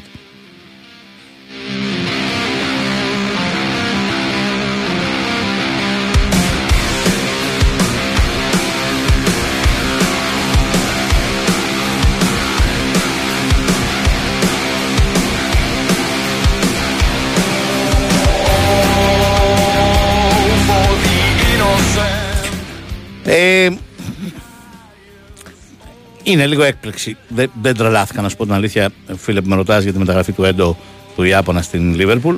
Οφείλω να πω. Βεβαίως, ένας Ιάπωνας ποδοσφαιριστής με τόσα χρόνια καριέρα στην Ευρώπη, αρχηγός της Εθνικής Ιαπωνίας κτλ. κτλ. Προφανώς και δεν είναι αμεληταία ποσότητα. Αλλά τέλος πάντων δεν ξέρω αν αυτός είναι ο βασικός ή τον ήθελε έτσι κι αλλιώς και αυτόν ο ε, Γιώργιαν Κλόπ και θα πάρει κι άλλον. Αλλά δεν είναι ένας παίκτης που σε αυτήν την ηλικία κοντεύει στα 30 κιόλας ο Έντο. Πώς να το πω, σε ξετρελαίνει η μεταγραφή του στη Λίβερπουλ. to the wanderers of my dreamers of new. Ο Βαγιανίδης στα μ, δικά μου μάτια έχει στοιχεία που παραπέμπουν σε Γιώργα Σεϊταρίδη με την ταχύτητα που έχει και με τις μπουκέ του στην αντίπαλη περιοχή. Μου λέει κάποιος φίλος. Ναι, προφανώς. Ε, έχει τα στοιχεία αυτά που αναφέρεις. Γενικά η εξέλιξή του είναι πολύ σημαντική και νομίζω δικαίως ο Παναθηναϊκός ενώ στην αρχή του καλοκαιριού ο σχεδιασμός έλεγε ότι θα αποκτηθεί δεξιμπάκ. Δικαίως στην πορεία ε, δεν προχώρησε σε απόκτηση δεξιού μπακ και εμπιστεύτηκε τον ε, Βαγιανίδη μαζί με τον Κότσιρα φυσικά και έχοντας και ως α, μία ακόμη επιλογή για τη θέση αυτή τον Γέντβαϊ που ναι μεν τώρα παίζει κεντρικός αμυντικός, αλλά ε, η θέση του δεξιού μπακ είναι μια θέση που την έχει παίξει σε πάρα πολλά παιχνίδια με την ε, Bayer Leverkusen οπότε αν χρειαστεί κάλυψη ε, υπάρχει και αυτό το ενδεχόμενο We stand together as one. We will overcome. Ο Βαγγέλης από την καρδίτσα με ρωτάει τι γίνεται τώρα με τον τραυματισμό του Τίμπερ και αν θα πάρει άλλο παίχτη εκεί τώρα στα back η Arsenal. Ε, ο τραυματισμός του Τίμπερ δυστυχώς είναι πάρα πολύ σοβαρός. Α, Είναι δύσκολο να παίξει τη φετινή σεζόν. Αν θα παίξει, θα παίξει ελάχιστα προς το τέλος της. Χάνει όλη τη χρονιά. Ε, κρίμα πολύ και για το πρωτίστως για το ίδιο το παιδί, αλλά και για την Arsenal γιατί ήταν μια πάρα πολύ σημαντική μεταγραφή στα δικά μου μάτια.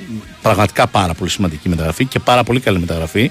Ε, ό,τι ακριβώς πρεσβεύει το ποδόσφαιρο του Αρτέτα και μάλιστα με την άνεση να παίζει σε τρεις διαφορετικές θέσεις σχεδόν με την ίδια ευκολία δεξί μπακ, αριστερό μπακ, κεντρικός αμυντικός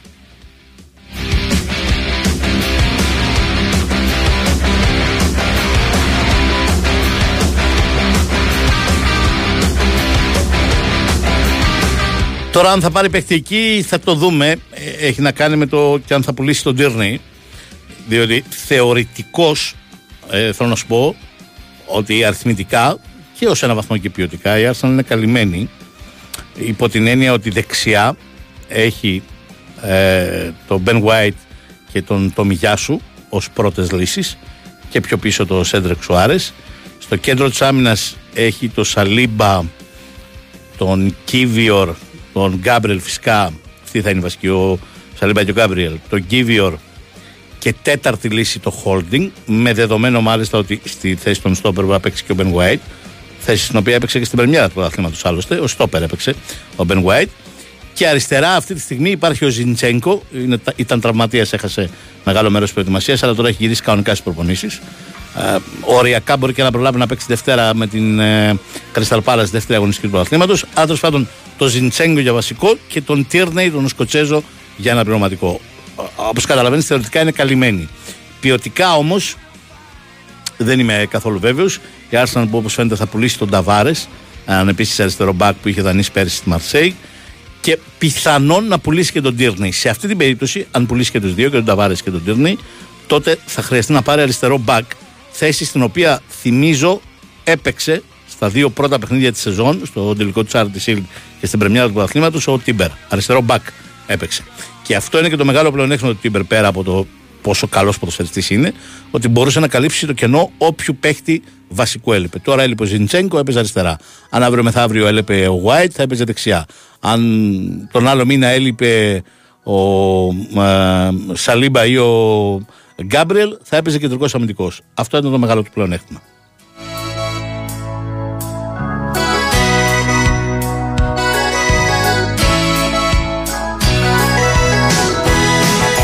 Ναι, το πιστεύω ότι η City χρειάζεται έναν παίχτη, έναν κεντρικό χάφ με ποιοτικά χαρακτηριστικά. Δεν είναι μόνο ο τραυματισμός του Kevin De Bruyne, στον οποίο αναφέρεσαι και ο οποίος, όπως όλα δείχνουν, θα ξαναπέξει μάλλον το 24. Ε, είναι και η φυγή του Γκιντογκάν. Θα μου πεις εκεί ήρθε ο Κόβατσιτς.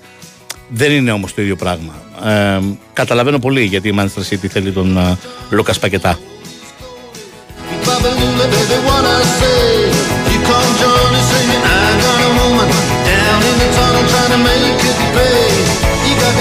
Μιχάλη λέει: Η Ρεάλ μπορεί να είναι ανταγωνιστική στην Ευρώπη φέτος χωρίς τον Μπενζεμά. Ου, ασφαλώς και μπορεί να είναι. Την είδα στην πρεμιέρα του πρωταθλήματος με την Athletic Bilbao. Παίζοντας κάτι σαν 4-4-2. Μπορεί να μην είχε τον Μπενζεμά που είναι σημείο αναφοράς. Έπαιζε με επιθετικό δίδυμο Βινίσιου και Ροντρίγκο και έπαιζε με 4 χαφ. Παναγιά μου βόηθα. Ε, Καμαβιγκά, Τσουαμενί, Φεντερίκο Βαλβέρδε και Μπέλινγκαμ. Και είχε στον πάγκο ο Σχαφ για να τους φέρει μέσα στο παιχνίδι ως αλλαγές τον Γκρό και τον Μόντριτ. Ε, Ασφαλώς και μπορεί. Είναι πολύ μεγάλη ζημιά για τη Ρεάλ ο Τιμπό Κορτουά, είναι πολύ μεγάλη ζημιά για τη Ρεάλ ο τραυματισμός επίσης ρήξη χιαστών όπως και του Τιμπό Κορτουά του Μιλιτάου. Πολύ μεγάλα προβλήματα. Ε, μ, Οκ, ο Κέπα δεν είναι Τιμπό Κορτουά, ας μην γελιόμαστε. Θα δούμε ποιον θα πάρει στη θέση του Μιλιτάου για να καλύψει το κενό του. Έχει δυο πάρα πολύ καλούς στόπερ πάντως, τον Αλάμπα και τον ε, Ρίντιγκερ. Ε, χρειάζεται κι άλλον τώρα. Αλλά ναι, ασφαλώς. Αν μπορεί να είναι ανταγωνιστική, Ε, Ανταγωνιστική θα είναι, είναι πάντα η Real έτσι κι αλλιώς. Προφανώς θες να με ρωτήσεις αν μπορεί να το πάρει χωρίς τον Μπενζεμά. Όχι αν θα είναι ανταγωνιστική. Ανταγωνιστική προφανέστατα θα είναι.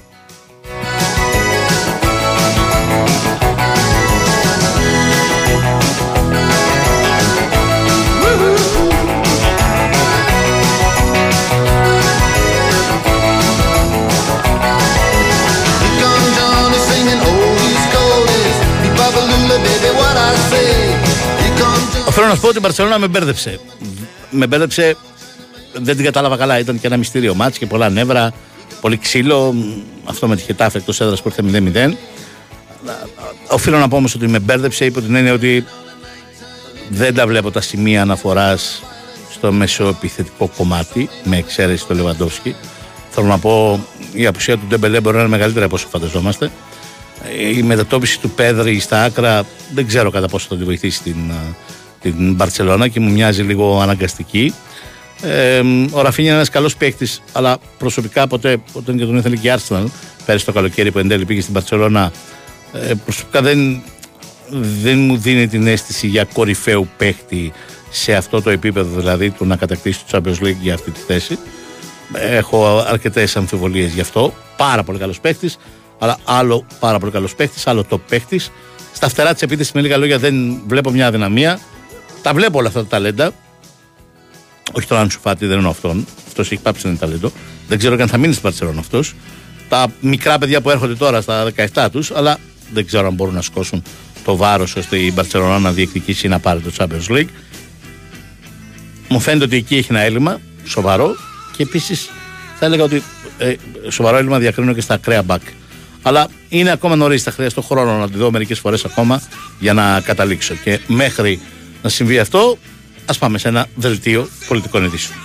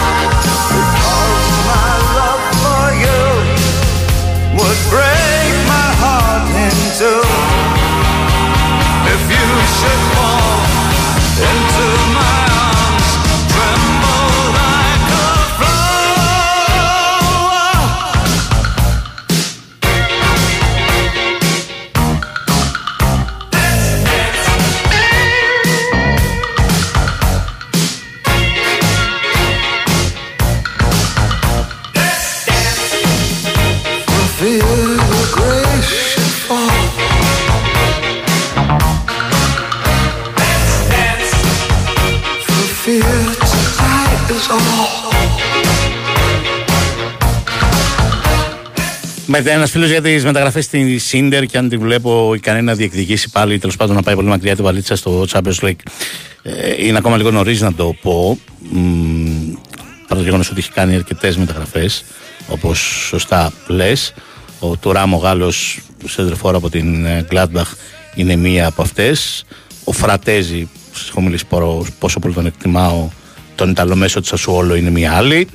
Ε, μ, ολοκληρώθηκε και του μ, ε, μ, Αυστριακού του Σέντερφορ που πήρε από την Μπολόνια και έχει σταματήσει το μυαλό μου τώρα η οποία ανακοινώθηκε χθες. Ε, μ, θα έλεγα ότι περιμένω κάτι παραπάνω από αυτές τις μεταγραφές. Ε, θα δούμε. Ε, μου είναι λίγο νωρίς να το πω.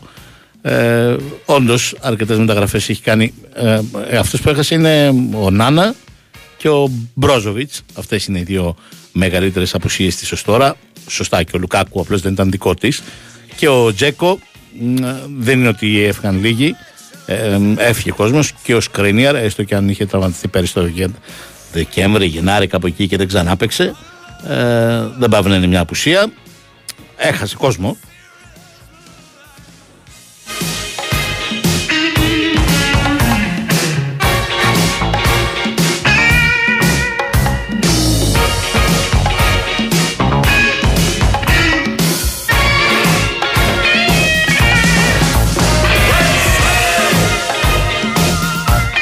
Όχι ακόμα για τη Juventus δεν ψήνομαι. Μιλάω ψέματα, καθόλου δεν ψήνομαι.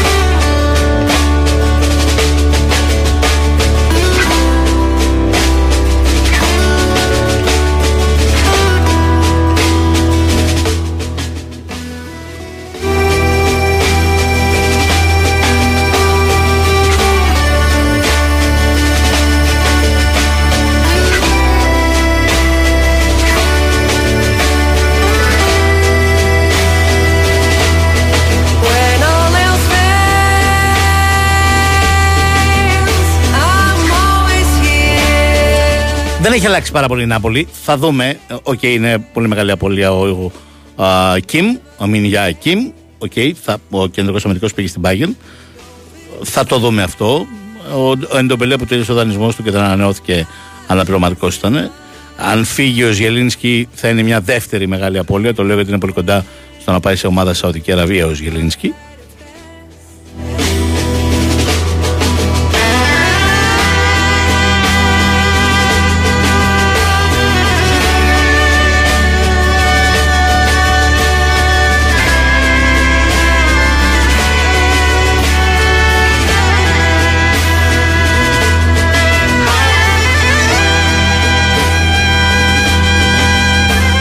Η Ρώμα έχει κάνει, αλήθεια είναι, πολύ καλές μεταγραφές και χωρίς μεγάλο κόστος.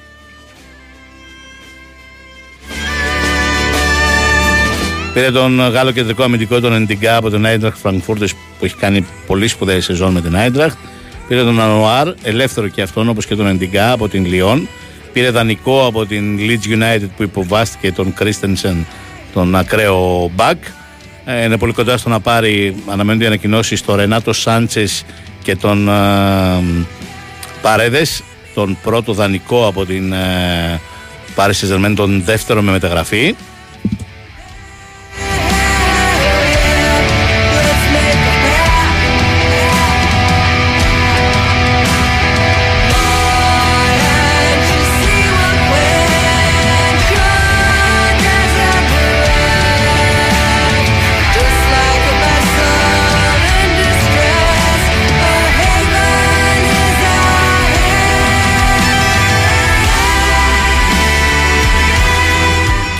Δεν βλέπω, να σου πω την αλήθεια, μ, ε, μ,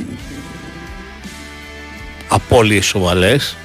Ε, ο Μουρόντοφ αναπληρωματικός ήταν, ο Κλάιφερτ δεν ήταν πέρυσι στην Ρώμα, πουλήθηκε στην ε, Μπόρμουθ, ο Πέρεθ που πήγε στην Θέλτα επίσης δεν ήταν βασικός, ο μ, Βαϊνάλντουμ τον οποίο είχε πέρυσι δανεικό λίγο έπαιξε γιατί είχε τραυματιστεί στην αρχή της χρονιάς το ίδιο ισχύει για τον Ματί Καμαρά ο Γιωρέντε γύρισε στη Leeds United ε, οκ ε, δεν έχασε τίποτα σπουδαίο και ορισμένες από τις μεταγραφές που έχει κάνει είναι παρά το γεγονός ότι δεν πλήρωσε πολλά, για την ακρίβεια έχει πληρώσει πολύ λίγα, είναι καλές μεταγραφές. Ε, τις τελευταίες μέρες κυκλοφορεί και το σενάριο για Ντουβάν Ζαπάτα ε, από την Αταλάντα. Ε, χρειάζεται οπωσδήποτε σέντερ φορ.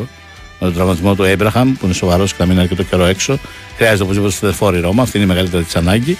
Αλλά λέω ότι οι μεταγραφές που έχει κάνει μέχρι τώρα είναι πολύ έξυπνες.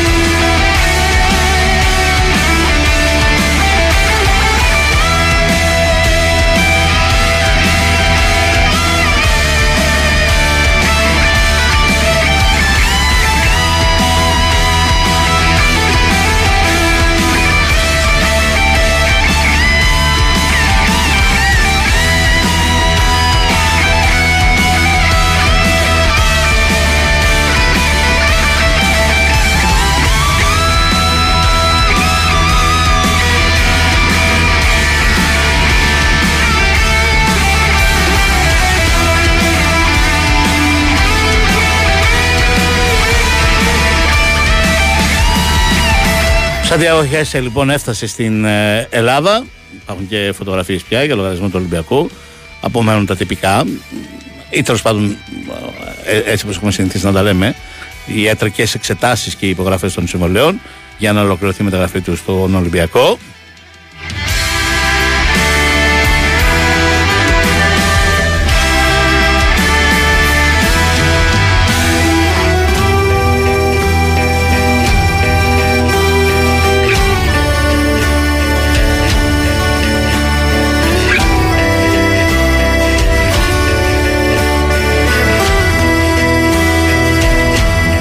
Για τον Πάοκ που με ρωτάτε, μ, για τον Πάοκ ένα πολύ κρίσιμο παιχνίδι.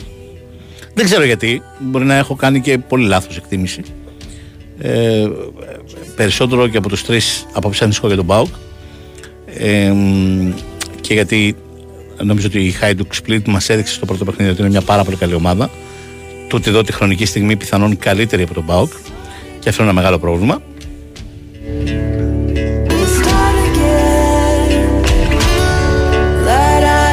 Μακάρι να κάνω λάθος εκτιμήσει και ο Πάουκ να έχει μια εύκολη νίκη και μια άνετη πρόκληση, αλλά νομίζω ότι θα είναι ένα πολύ δύσκολο μάτι του Πάουκ γιατί και έτοιμος δεν είναι καλά. Βεβαίως σε αυτό το μάτι η αλήθεια είναι ότι θα είναι πολύ καλύτερος από ότι στο πρώτο παιχνίδι στο Split. Και αυτό το λέω γιατί θα έχει ετοιμοπόλεμους τρεις ποδοσφαιριστές, οι δύο εκ των οποίων θα παίξουν βασική λογικά, οι οποίοι δεν, ήταν, δεν μπορούσαν να παίξουν στο πρώτο παιχνίδι οι βασικοί. Μιλάω για τον Σβάμπ, ο οποίος θα παίξει κατά πάσα πιθανότητα δίπλα στον Τζιγκάρα. Είχε ένα πρόβλημα τραυματισμού στο πρώτο παιχνίδι και έπαιξε ελάχιστα λεπτά στο τέλος. Μιλάω για τον Σαμάτα, τον α, βασικό σεντερφόρ του Πάουκ, ο οποίος μέχρι τώρα δεν έχει παίξει ποτέ βασικός και φαίνεται πως απόψε θα παίξει βασικός. Και μιλάω και για τον Οσδόεφ, που γι' αυτό είχε παίξει ελάχιστα λεπτά στο πρώτο παιχνίδι. Ε, σήμερα είναι σε μεγαλύτερο βαθμό ετοιμότητας. Δεν νομίζω ότι θα είναι βασικός, αλλά τέλος πάντων ένας παίκτης που μπορεί να του δώσει πολλές λύσεις για ικανό χρονικό διάστημα, 30-35 λεπτών, να περάσει στο μάτ. Είναι τρεις ποδοσφαιριστές που για διαφορετικούς λόγους επί της ουσίας τους είχε πολύ λίγα λεπτά στο πρώτο παιχνίδι. Σήμερα τους δύο από τους τρεις θα τους έχει βασικούς. Αυτό μπορεί να βοηθήσει πολύ. If there's a heaven, it can wait. So long sin, au revoir chaos. If there's a heaven. Ε, μ, για σένα φίλε που με ρωτάς για μ, τον συγκεκριμένο όμιλο του Champions League, όχι. Ε, δε- δεν είναι όλες οι ομάδες μου.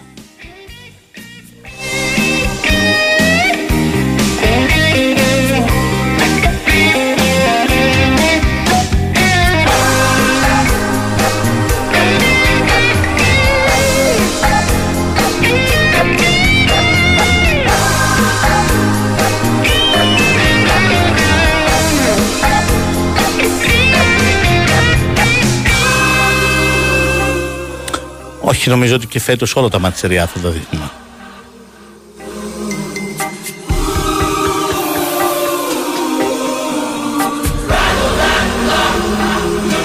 Ε, Αρναούτοβιτς, σωστά. Ε, δεν τον είπα ποτέ. Ε. Ο παίχτης που κόλλησα που έλεγα ότι πήρε η Ίντερ από την ε, Μπολόνια.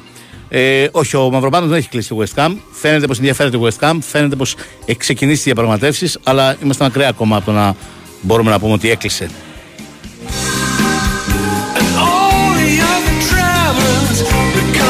Become phantoms to our eyes. Συζητήσεις στο, στο πολιτικό δελτίο, στο δελτίο πολιτικών ειδήσεων, λέει ένας φίλος, άκουσε για Βόρεια Κορέα και Ρωσία και θυμήθηκε ένα παλικάρι το οποίο ξαφνικά έφυγε από την Πειραιά και βρέθηκε στη Νότια Κορέα.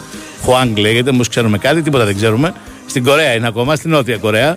Ε, μ,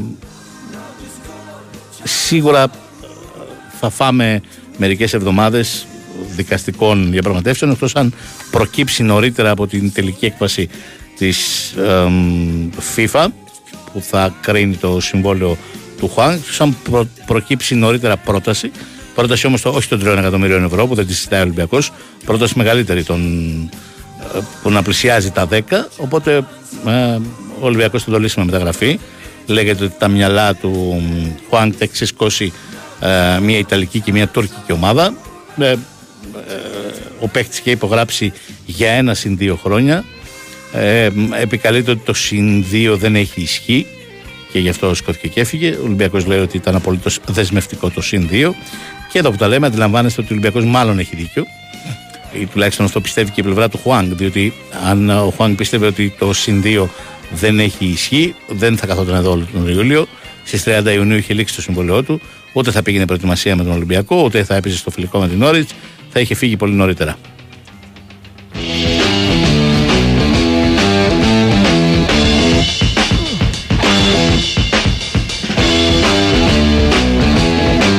Ο Ολυμπιακός και η νομική του είναι πολύ βέβαιοι, απολύτω σίγουροι για την ισχύ του συμβολέου. Και γι' αυτό ακριβώς υποστηρίζουν ότι θα κρεμάσουν το συμβόλαιο του Χουάνκ στον τοίχο. Κατηγορούν ένα νέο μάνατζερ παύλα δικηγόρο που έμπλεξε στην υπόθεση και που ξεσήκωσε τα μυαλά του Χουάνκ. Να ξέρετε, εγώ τίποτα δεν αποκλείω, ακόμα και το ενδεχόμενο να ζητήσει συγγνώμη και να επιστρέψει, αν δεν δικαιωθεί δικαστικά. Θα μου πει, θα τον περιμένει ο Ολυμπιακός; Όχι. Ε, η αλήθεια είναι ότι το σχεδιασμό το κάνει σαν να μην υπάρχει ο Χουάνκ. Και επίσης οφείλω να σας πω, αλλά αυτό αλλάζει ασφαλώς, αλλά με βάση τα όσα έδειχνε στην προετοιμασία, που ήταν η αλήθεια είναι βαρύ πεπόνι, ο προπονητής του Ολυμπιακού Μαρτίνεθ καθόλου δεν τον εκτίμησε. Σε αντίθεση με τον Μαντί Καμαρά, που ζητάει επιτακτικά την, όχι απλώς την παραμονή του στον Ολυμπιακό, αλλά και την ανανέωση του συμβολέου του. Θυμίζω ότι ο Μαντί Καμαρά έχει ένα ακόμη χρόνο συμβολέου με τον Ολυμπιακό και ο Μαρτίνεθ τον εκτιμά πάρα πολύ και θέλει να παραμείνει.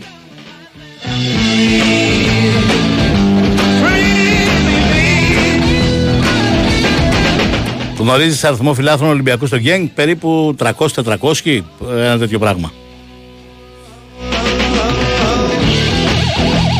Χθες στην εκπομπή μου λέει ένας φίλος δεν υπάρχει στο on demand.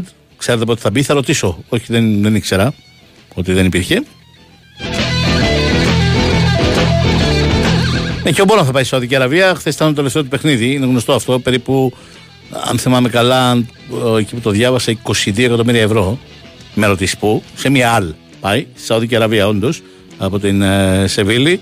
Ο τερματοφύλακα της.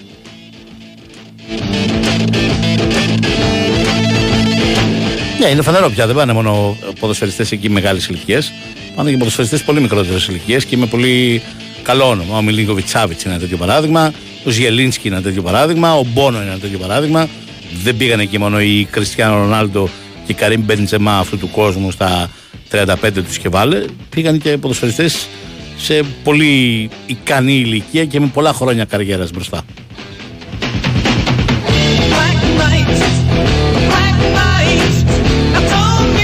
Αν νομίζω ότι θα σκάσει αυτή η φούσκα της Σαουδικής Αραβίας, μου λέει ένας φίλος, όχι.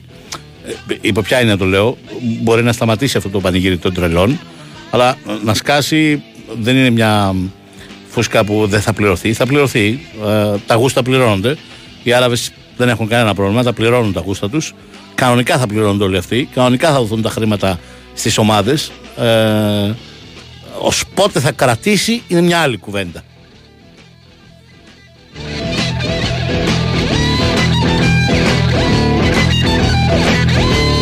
Ένας άλλος φίλος μου λέει: Χάρη, καλησπέρα. Να θέλω να πω ότι παιχτάρα είναι αυτό ο Ρόντρο. Ήμουν τυχερός που βρέθηκα στο γήπεδο χθες. Ναι, παιχτάρα είναι.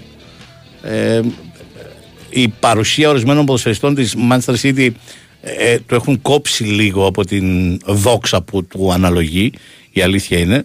Αλλά αν θες την άποψή μου, ο τελικός Champions League που έχασε η Manchester City ήταν ακριβώς λόγω της απουσίας του Ρόντρο από την 11 και ο, κερ- ο τελικός που κέρδισε τον Μάιο του Champions League η Manchester City ήταν σε μεγάλο βαθμό κατόρθωμα του Ρόντρι που ήταν στην 11 και δεν αναφέρομαι μόνο στο γκολ που πέτυχε και ήταν το μοναδικό του τελικού και τον έκρινε. Λέω γενικά για την απόδοσή του.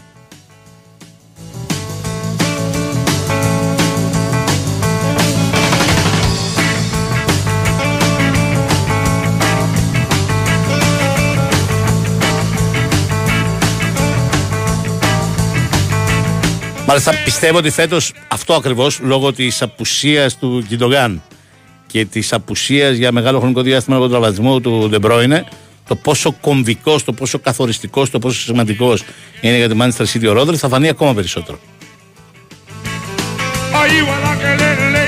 Και σωστά το λες, φάνηκε πάρα πολύ και στον χθεσινό τελικό του Super Cup κόντρα στην Σεβίλη. City at night. City at night. City at night. Αδυναμία του νέαρχου είναι ο Γόκερ.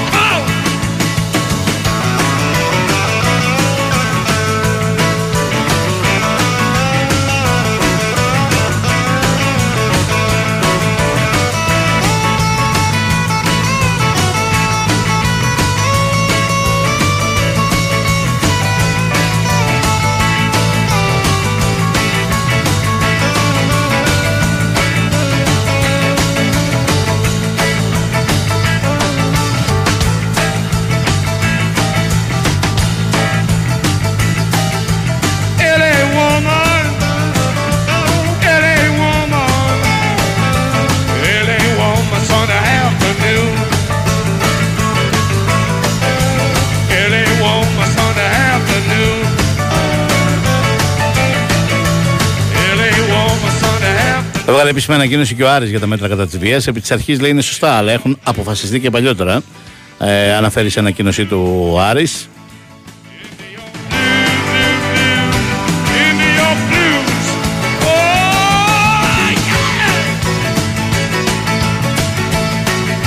Λέει ότι τα μέτρα τα οποία ανακοίνωσε ο Πρωθυπουργός και πάρθηκαν σε αυτήν την σύσκεψη είναι επί της αρχής ορθά, τα βασικότερα όμως εκ των οποίων έχουν αποφασιστεί στο παρελθόν.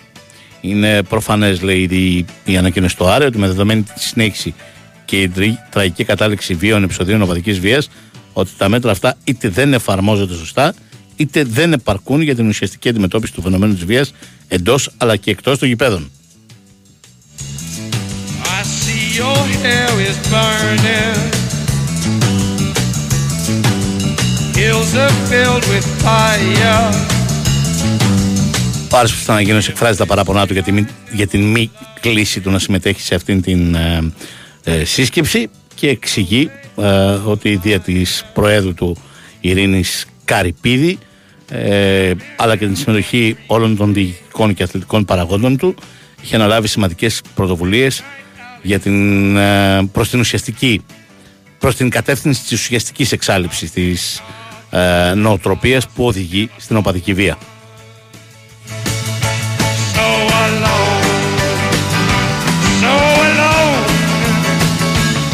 Μπορείτε να μπείτε να διαβάσετε αναλυτικά στο site του Sport FM. Motel money, but a madness. Λοιπόν, είπαμε στις 8 Δυνάμο Κιέβου Άρης Ρεβάνς του 1-0 στο Κλεάνθης Βικελίδης στο Βουκουρέστι. Στις 8.30 ΠΑΟΚ Χάπο, ε, ε, Χάπο λέω, την πέρασα αυτήν, την Μπεϊτάρ. Χάιντουκ Σπλίτ ε, και Ρεβάνς του 0-0 στο Σπλίτ. Και στις 9 Γκένκ Ολυμπιακός Ρεβάνς του 1-0 της νίκης του Ολυμπιακού στο Γιώργος Καραϊσκάκης. Τρία πάρα πολύ σημαντικά παιχνίδια. Αύριο στις 2 θα είμαστε ξανά μαζί για να τα συζητήσουμε όλα όσα θα έχουν συμβεί απόψε.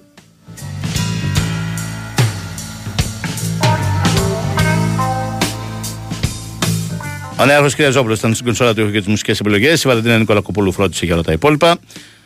Ακολουθούν οι δύο λέρες. Βοήθειά σας. Τα λέμε αύριο, λίγο μετά τις 2. Καλό μεσημέρι.